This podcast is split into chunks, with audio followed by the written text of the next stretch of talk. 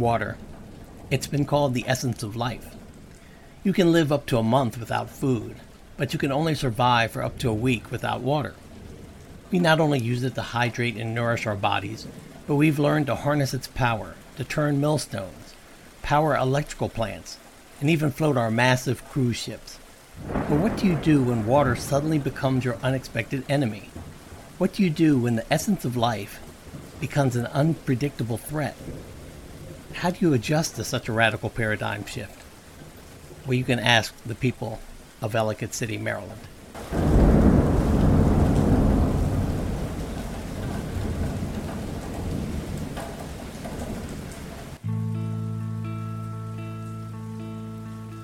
Howard County 911. Oh my God. Ma'am, what's going on? We are at Bean Hollow in Old Ellicott City on Frederick Road. The water is above the doors coming in the building. We need somebody to come in. The first first thing I remember is like, oh my gosh, the water is up to the balcony on Obla D. Oh, hi, this is 911. Somebody from this number just called and hung up. Is everybody okay? No, there's water in my store. Okay. It's flooding in Ellicott City. The threat of a flood had become the new normal on Main Street.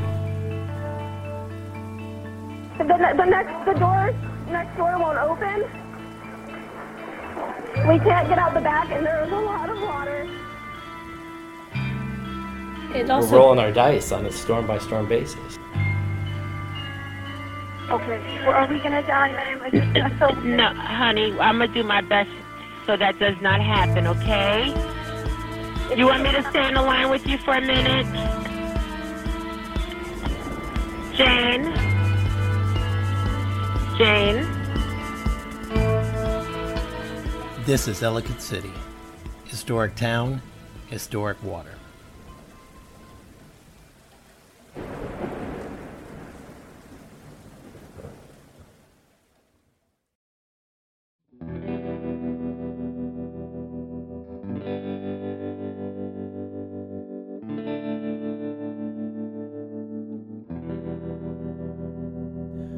This podcast series will examine two floods that occurred in Ellicott City, Maryland. One on July 30th, 2016, the other on May 27th of this year, 2018. The reporting for this series was conducted between September 1st and November 15th of 2018. All of the interviews are recorded over the same period of time. In most cases, the date of the interview is disclosed. One objective of this podcast is to introduce you to the people of Ellicott City and Howard County, Maryland. We hope to honor the memory of those people who lost their lives in these two unfortunate catastrophes. But mostly we strive to listen to the voices of a community of Americans who are healing and picking up the pieces of their lives, their businesses, and their city.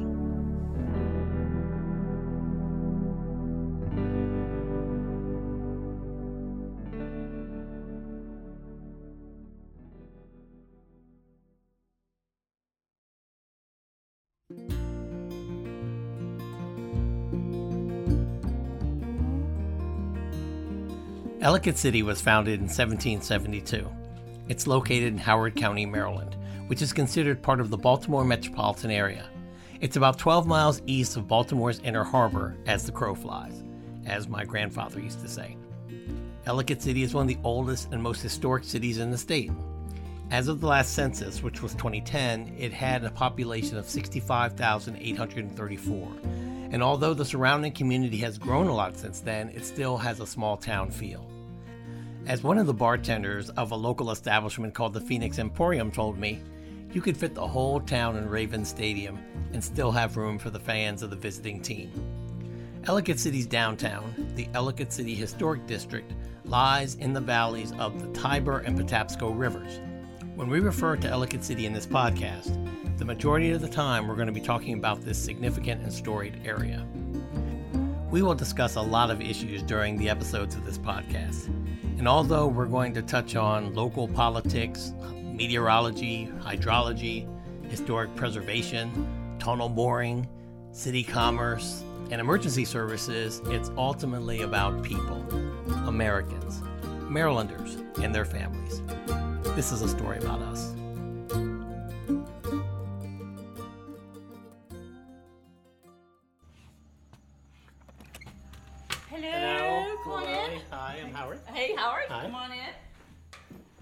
Did see you at the at the hearing. At the hearing? I did, Oh, oh. but I was over in the corner and I didn't have a chance to say. This is Charles. Hi, Howard Fletcher. Nice to meet you. Nice to meet you. Come I can set up in the dining room. All right. I originally met Shelley Wygant on Facebook. She's part of a group called Let's Work to Save Historic Ellicott City. When I posted a notice on the page asking to speak to Ellicott City residents about the town and the flood, she was one of the first to respond. Okay, what, what's your history here? I mean, how long have you? Uh, I have been, my husband and I have been here since 1997. Uh, we moved here from Silver Spring to buy an old house and fix it up. And this was the White Duck Bed and Breakfast at the time. So uh, we basically came here, um, you know, 21 years ago, nailed our checkbook to the door. Front door, and uh, you know, did a lot of restoration of the house. Uh, as a as a part of that, um, uh, my next door neighbor was big into the historical society, so he roped us into a house tour for Christmas, which we did. And the next thing I knew, I was corresponding secretary, and the next thing you know, I was president of the historical society, and I did that for three. I was there. I, I've been on the boards probably since the early 2000s, maybe even earlier, but I was president for the three years when we moved our archives to the Miller Branch Library. So I oversaw that. Um, uh, during that course of that time, done a lot of things with the Historical Society. You know, uh, pro bono. I'm, I'm in advertising, so I've done pro bono work for them, uh, helped them build their website, um, all kinds of good things like that. Just uh, top to bottom, A to Z. I'm also on the board of directors for Historic Ellicott City Inc um, and have been there for about five years, I think. I can't remember exactly when I started. Um, so uh, I have my husband. Uh, we've both been very, very involved in the town. Uh, for example, uh, when um, the the last two floods, 2016, uh, I uh, approached my the the board of Historic Ellicott City, Inc. and I said, "Hey, why don't we move the farmers market up to Mount Ida?" that had you know big parking lot, grassy area. So um, they came up in 2016 and 2018 Now, where was it before that? uh, in the parking lot of the wine bin. So you know things were torn up, and it was, you know, uh, you know, it was like a, a nice thing for the town that was just like in limbo. So it was like here we have this facility, we have this space, um, and it was very successful. And it wasn't just the farmers market that moved. It Right. actually uh, it allowed the businesses that no longer had a physical structure set up basically pop-up shops also there both times. So it allowed many of the merchants on Main Street to continue selling some of their things at least. That's Charles Kyler. He's been an active resident in Ellicott City too. I asked him and Shelley about their flood experiences in 2016. uh, Ellicott City, um, historic district. As I live in the historic district, uh, we bought in there in 1997. Um, my wife and I. Um, I was on the. I was a co-chair for the 2004 master plan. So I'm. I uh, co-wrote a book about the B&O Railroad Museum with Historic Ellicott City Inc. and republished some of the books that they worked on. Um, so somewhat familiar with Yes. the historic district. Um, at one time, I was on the board as well, long, long ago. Um, I was in Frankfurt, Germany, Wow. Um, and woke up at uh, 7:30 a.m. to my alarm clock going off, which was the sign to get up and start packing to come home. So when the phone came off sleep mode, it exploded with are you okay? Do you see what's going on? All these text messages from friends who didn't know we were in Frankfurt wanting to know if we were okay. Now, 7:30 a.m. in Frankfurt is 1:30 a.m. here. Yeah. So it was literally as the event was had subsided that our phones exploded.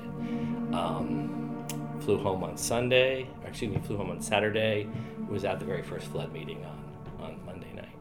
I am just over the hill, actually, into uh, a different watershed. Um, the sewer breach that occurred in the 2016 flood is actually behind my house. That, that was the creek. So um, that creek, we still have construction going on there for that remediation from 2016.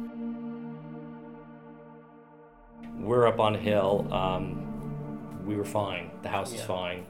Yeah. Um, it, I, I will say I had no inconvenience compared to anyone. So Yeah.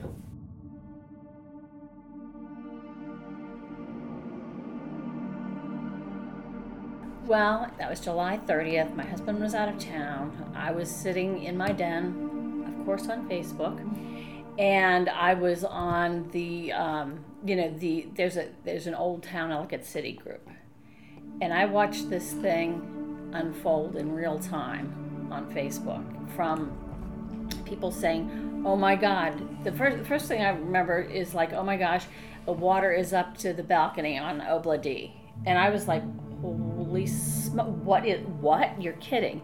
And so people would come on. We're we're escaping from this place and that place. So I I mean I was up here, but I felt like I was it was unfolding before me. I got to hear everybody talking and you know get out this person's whatever um, and it was you know it was it was really dramatic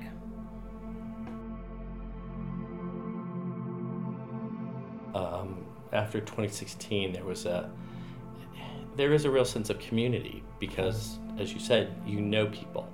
Um, I used to know every shop owner on Main Street, and you know there are people on Main Street who have known my children since the day they were born.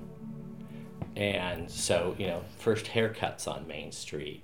Eh, the- This is this is where they have grown up, and it was just gone. So not only were we out of the country, when we came back, you know, we came back and they're like, well, can we go down to Main Street? No, we have to drive around. And they're like, what happened to our town? It's like, well, it's kind of been wiped away.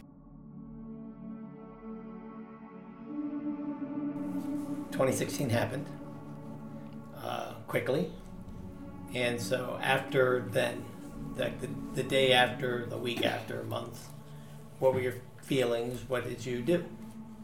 it was uh, immense sense of grief um, you know uh, everybody who lives in ellicott city has a deep love for ellicott city um, it's more than just a place to shop or eat. I mean, everybody knows each other in this day and age. That you know, we have visitors come, and I'll go down the street and I'll say hi to five people, and they'll be like, "Really, you you know those people?" And it's like, "Yeah." So I felt an immense sense of grief, and we didn't know what was gonna. We didn't know what was gonna happen. I mean, there was a great, a lot of heart for bringing back the town, and and there was a lot of spirit that we're gonna do it, and you know we're gonna come back stronger than ever. Uh, and for that next year, there were milestones. We went down when this when Main Street was officially open, which was like over Thanksgiving. We were there for that, and just you know what you know we're glad to see everybody come back, and it was you know, it was like I remember I was at the farmers market the morning of the 2016 flood, and I remember, um, you know, at the wine bin, I was remember looking at the town saying, "This is a pretty town. This is a pretty town," and by you know, in 12 hours or whatever, it was gone. In upcoming episodes of Ellicott City, Historic Town, Historic Water. The strategy includes the acquisition and removal of 10 buildings on the south side of Main Street, of which at least three of the 10 buildings are beyond reasonable repair. And I think some of the, the, the problems that we have are, are seeing today is how do we deal with um, an a 18th, 19th century mill town as we see more development in and around that area. It was just a normal a normal Saturday. Uh, it was busy. The weather was actually nice during the day, and then it just started to become a little bit gloomy, and uh, it started to rain. Um, and the county says, well, the goal isn't to make it safe, the goal is to make it safer. But I think spending $50 million to make it safer and still not really resolving the issue, I think the preservation community and I think a lot of people in Howard County have an issue with that. And I said to myself and my partners and, and the county, we can't emotionally, financially, or ethically put people in harm's way again in these buildings. Ellicott City, Historic Town, Historic Water is a production of the Fletcher Group, Inc., in collaboration with the Number One Two podcast. Original music is by Gordon Roberts. I'm Howard R. Fletcher. Thank you for listening. See you next time. Bye bye.